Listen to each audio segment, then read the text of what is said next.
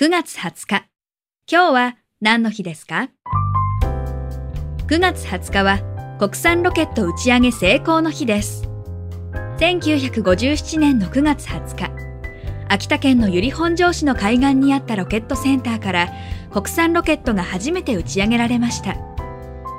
実験を行ったのは日本のロケット開発の父と呼ばれる糸川秀夫博士を中心とした東京大学生産技術研究所です。観測用ロケットが高度およそ4万5000メートルに到達した時、搭載していたガイガーカウンターで宇宙船を観測しました。その後、ロケットセンターは秋田県外に移され、現在は種子島宇宙センターから打ち上げられています。